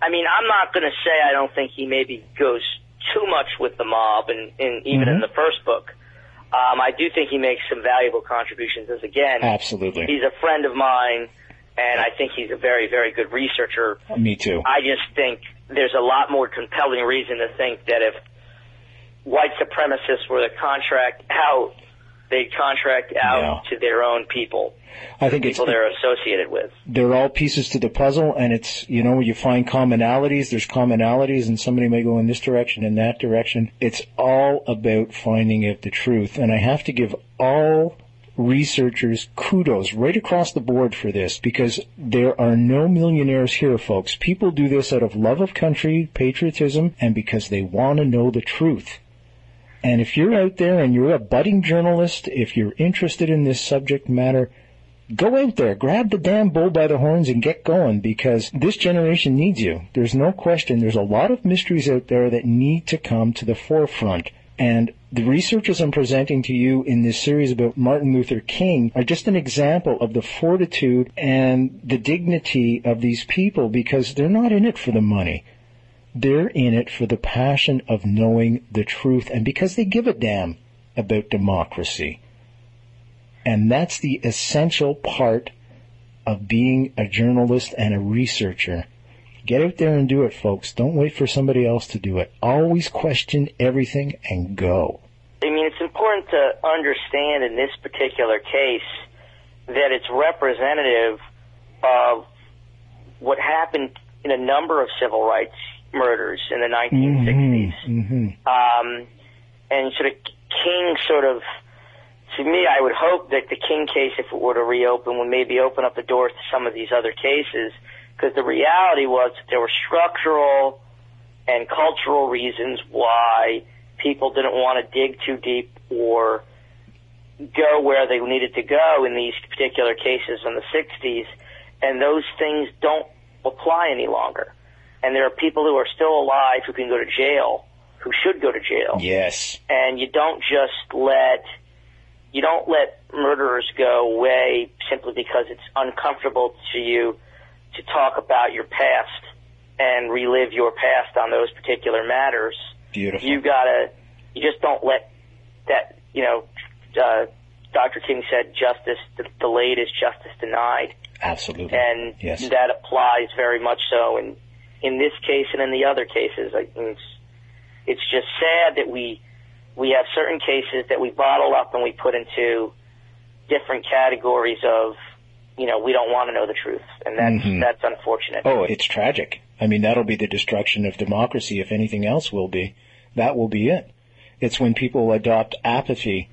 I'm very fond of saying this. In a democracy, we are the government.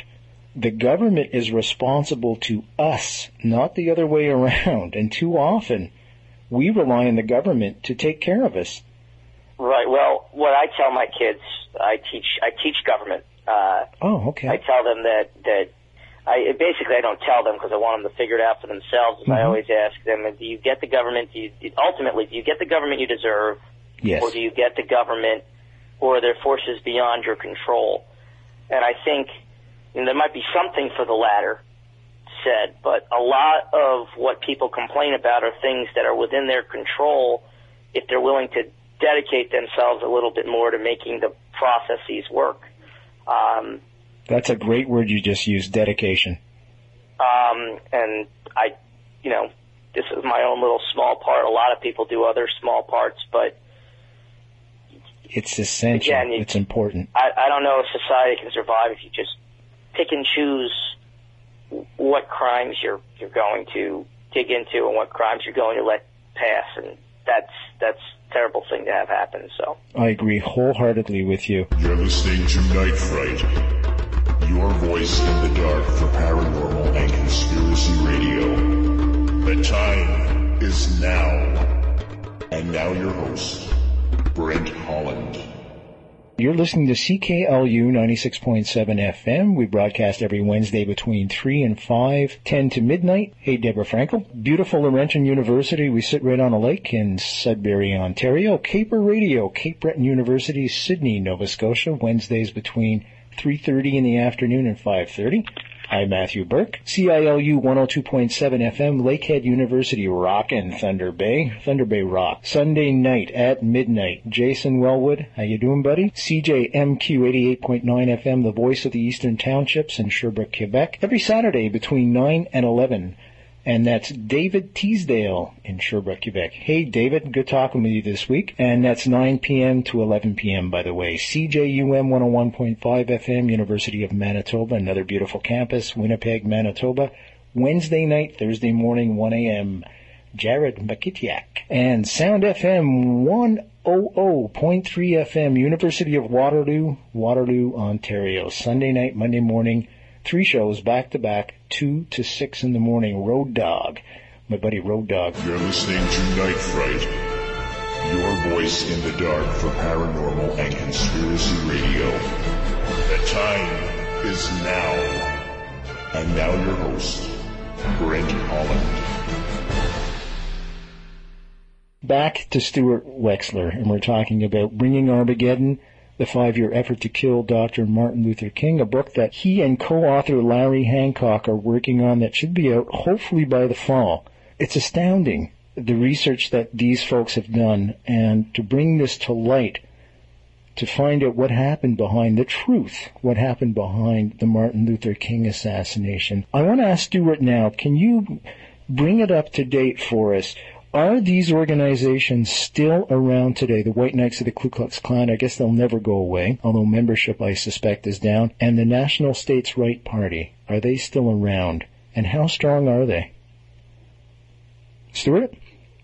I think we lost Stuart again. oh man, I tell you, I swear to God, it's got to be either the RCMP or CIA or Homeland Security. They don't want us talking about Martin Luther King. What can I tell you? This never happens. It never happens. Talk about Martin Luther King, JFK, and the phone goes dead. And that's fact. When Larry Hancock was on in November, and we were talking about the JFK assassination, the phone went dead too. Boom. Everything just shut right off. Oh man. Let me give him a call back and see if I can get a hold of him. Hi, Stuart. Sorry about that again. That's cool, man. I was just saying it's it's probably the RCMP or uh, Homeland Security, and I was just Yeah, or yeah. I was just relating a story when Larry was on in November. I think it was the first show actually. We were talking about the JFK assassination, and the phone went dead the same way it's doing tonight. And I kid you not. So I, I doubt if it's Homeland Security or anything like that, folks. Don't take me for a paranoid, but uh, coincidences are funny, aren't they? Now I wanted to ask you if you could bring us up to date with the White Knights of the Ku Klux Klan and also the National States Rights Party. Are they still around today, and are they very strong? Um, let me tell you something that's that's Sure. interesting in this Sure, whole sure. Um, I haven't been able to find National States Rights Party, although you can definitely find their offspring in, you know, the American Nazi Party and Mm. Aryan Nation. hmm They're not they're they're not too far from the tree there. Um, but I have not seen the White Knights were basically dormant. Hmm. Um, until very recently. Um, and Oh. I'll tell you a story. Um, Okay. uh, one of the people we who's who we connect to this case is a woman by the name of Kathy Ainsworth, whose mother, Margaret Capomacchia, uh, Kathy was a was a radical white knight. Um, her mother was a uh, radical as well. The Mhm. daughter was killed in a FBI sting. Hmm. This is what I mean by This was in the 60s? Yes, Okay. they basically arranged with an informant to set them up to do them being Kathy Ainsworth and a, and a gentleman by the name of Thomas Tarrants. They sent them up to, to do a bombing that they knew they would be ready for in advance, and then they shot them when they got there. Tarrants survived. Ainsworth died. Mm. Um, her mother eventually will tell a, a a informant that her daughter was a part of a group that that killed Kennedy. Uh, not Kennedy, I mean King. hmm And her the daughter was a white knight, the only operational white knight female I've ever heard of. I mention this because um, this past November, uh, right after the presidential election, the White Knights of the Ku Klux Klan, who emerged from hibernation, decided on the 40th anniversary, 45th anniversary of President Kennedy's death, and only three weeks after the election of the first African American president, which I am sure made them squirm, um, they decided to have a tribute, an out, uh, like a, a rally uh, in honor of Kathy Ainsworth. Oh, Now, she is a something of a martyr to them, but I have never seen them do something like that, and I haven't seen the White Knights do anything for months. And I got to tell you, it, it concerned me enough that I called the Secret Service whoa. um, to tell them to look out for some of these people because is this one thing about these folks? All these, all these terrorist groups hmm of all stripes is they love symbolism and they love anniversaries.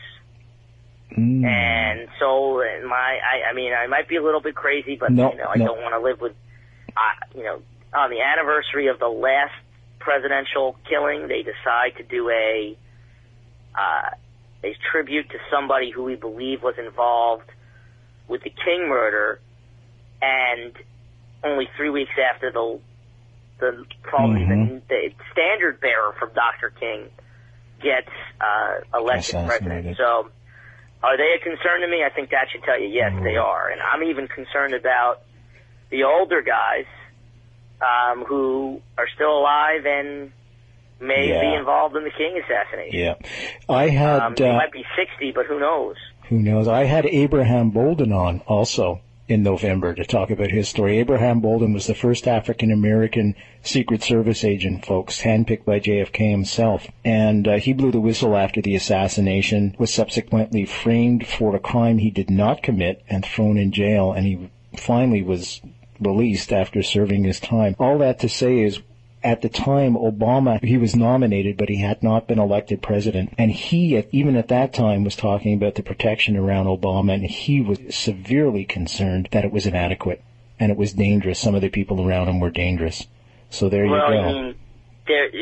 I'll tell you the thing that cons- concerned the heck out of me was, you know, in the the, the Democratic convention, Mhm. there were a couple of nut jobs who were arrested in, That's in right. Colorado. Mhm. But from what I understand, they they're not going after these guys as potential presidential assassins.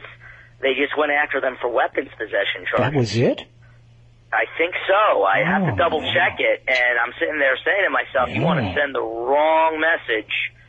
That would be it." that's it open season Um, so, Yeah. and then there was these two other nut jobs, but I mean, the thing we have is that they're they're a little bit crazy, but you know, sometimes you get enough crazy people who are determined, and that's part of our stories. These guys were were after King for five years. so how did they and they react even- the Secret Service when you called them did they take you seriously or did they do any I investigation don't think they did. No, did not. Let's put it this way: I didn't leave the conversation. Now, I called over a holiday, so Still. maybe that was the reason. But Oh, let's just say I didn't leave the phone conversation too confident that what I said registered. Um, I would hope, though, and the reason, the reason I was calling was to make sure that they put these guys back on their radar. yeah Um, I would hope that maybe they were already on the radar.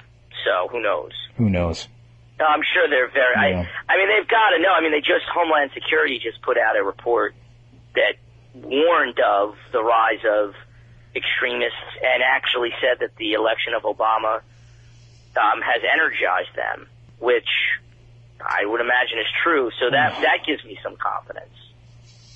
Let's hope. Let's hope. You're absolutely right in declaring them as terrorist organizations.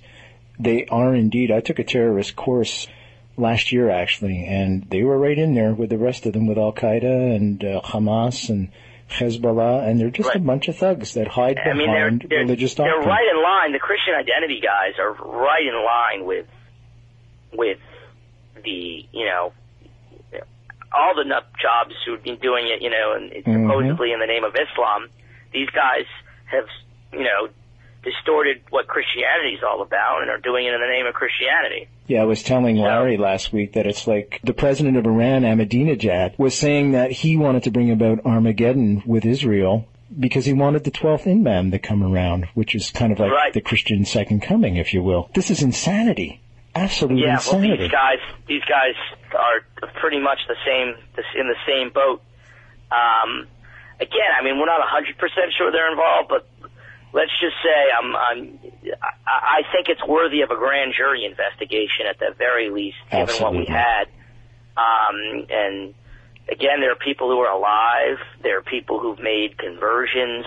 hmm Um, there's government files that we're we having having a tough time getting to, um, and all that stuff. hmm Some of it just makes no sense. I mean, one of the things I would love to have changed is the not just in King, but overall, under Freedom of Information Act privacy requirements. We've got to show that if somebody is dead, in order to get the information on that person released. But if their name isn't released, how can I show they're dead? I don't know who they are. You don't know who they are to begin with. Yeah. Yeah, and that that point. that burden should be on the government. That burden should not be on the private citizen. Agreed. For obvious reasons. Absolutely. um, but the that would be something that would be I would really hope would come out of this is that that that would that we, and and I think that there are going to be there are things in motion right now to get files released on these civil rights cases. Okay, we're going to wrap up now, Stuart. Um, Okay. any final parting words for us? No, I just uh, hope that, that people, anybody out there who has uh, information related to any of the things I've said and want to email you, as you said, I would love to to dig deeper. Okay. Thank you so much for coming on the show tonight. To say thank you. Sorry for the technical Ah. technical difficulties. No problem. I just want to thank you again. Folks, we've been speaking with none other than Stuart Wexler. Stuart Wexler and Larry Hancock are working on a book that is slated to come out in the fall. This book is called Bringing Armageddon, the five-year effort to kill Dr. Martin Luther King Jr. If you want more information about this conspiracy and the JFK conspiracy and the Bobby Kennedy conspiracy, go to www.jfklancer, or there's another website which I'm going to give you, which is the Mary Ferrell website, www.maryferrell. Email me if you want those links, no problem. The email address is nightfrightshow at gmail.com. Nightfrightshow at gmail.com. Stuart, thanks again, my friend. We'll see you next Uh, thank time. you. Okay, thank you. Bye. Have a nice night. Bye. You too. Folks, that was Stuart Wexler. Next week, we have Lisa Pease here, and we're going to be continuing our series. It'll be the fourth show in a series of five shows about the Martin Luther King assassination. And Lisa Pease is a researcher, and she's written a book called The Assassination. She co-wrote it with a fellow by the name of James DiEugenio. James DiEugenio, of course, was a contributor to the DVD version of JFK, the film by Oliver Stone. And uh, we're going to be talking about the different policies and the different social aspects of Dr. King's theories and policies. It's going to be quite fascinating, actually. And of course, we're going to delve into the assassination too and all the anomalies and the arcs between all three assassinations. So that's next week. Coming up in May, we're going to have a show on Tesla, Nikola Tesla. We're going to have another show on a book called The Gauntlet, which is written by a Canadian, and it deals with primarily with terrorism and covert ops. That's going to be a really interesting show. We're going to have Deborah Conway from JFK Lancer will be a guest, and Whitley Strieber will be here. Whitley Strieber, of course, horror writer in the United States. He's had many of his books turned into films. His groundbreaking work was called The Communion, that was turned into a film. He had another one called Wolfen, and you've probably seen the one that came out a couple of years ago. It was called The Day After Tomorrow, if I'm not mistaken. It's the one with Dennis Quaid in it where New York freezes over. They're all Whitley Strieber books. That's going to be a great show. That night also, Cold Spot is coming back. Remember Cold Spot was up here for our Halloween special? The paranormal research team from Collingwood, just outside of Toronto. They're going to be here, and they're driving all the way up to join us for a live show. That's going to be great. So May is jam packed. Also in June, we've got a whole series special on the Bobby Kennedy assassination. I'm getting ahead of myself now. In July, we've got a UFO special. We've got Michel Deschamps going to be here co-hosting the shows with me. As you know, he's the MUFON Northern Ontario director. He's going to be co-hosting the shows with me. We've got Stanton Friedman will be here. He's kind of the godfather of UFOs. We're going to be talking about Roswell, alien abductions, a great show out of Winnipeg called Mysterious with Chris Rutkowski and Chris Reed. They will be on the telephone live. We'll be talking about various aspects of their show and various aspects about UFO. Chris Rutkowski's written several books on UFOs. He's a Canadian authority. And another Canadian authority. We have a whole Canadian lineup for you in July. We're going to have Don Ledger on. We're going to be talking about Canada's Roswell. I bet you didn't even know we had a Roswell. Well, we do, and it is actually the only UFO sighting that has been documented fully by a Department of Defense, and that Department of Defense is Canada's. So it's right there in a government official UFO sighting. That's coming up in July, and we've just started booking for August. And August 12th, we're going to have another Canadian author on. We're going to be talking about werewolves. I'm really looking forward to that one. That's going to be great, uh, especially with a local author because I love local authors and promoting local Canadian talent. So that's it for Night Fright. You've been listening to Night Fright. I'm your host, Brent Holland, and you're listening to CKLU 96.7 FM, Laurentian University in beautiful Sudbury. Wednesdays between 3 and 5 in the afternoon, 10 and midnight at night, and you're listening to Caper Radio, Cape Breton University in Sydney, Nova Scotia beautiful Sydney, Nova Scotia. Wednesdays from 3.30 in the afternoon to 5.30 in the evening. CILU, Lakehead University, 102.7 FM, rockin' Thunder Bay. Sunday night at midnight. And CJMQ 88.9 FM, the voice of the townships, Sherbrooke, Quebec. Saturday nights from 9 to 11. CJUM 101.5 FM, University of Manitoba in Winnipeg. Wednesday night, Thursday morning, 1 a.m. to 3 a.m. Sound FM 100.3 FM, University of Waterloo, Waterloo, Ontario. Sunday night, Monday morning, three shows back to back, 2 a.m. to 6 a.m. I'm Brent Holland for Night Fright. Thanks for listening. We'll see you next time.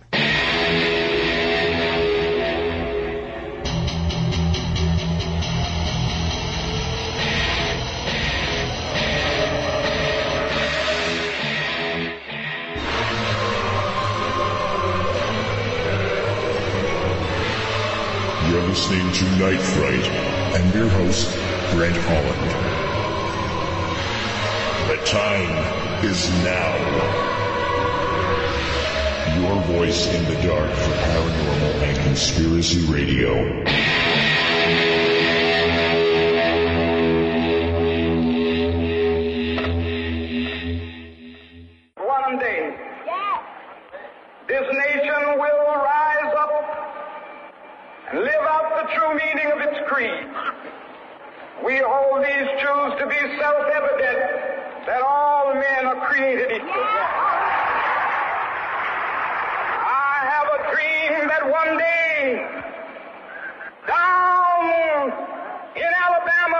with its vicious racists, with its governor having his lips dripping with the words of interposition and nullification.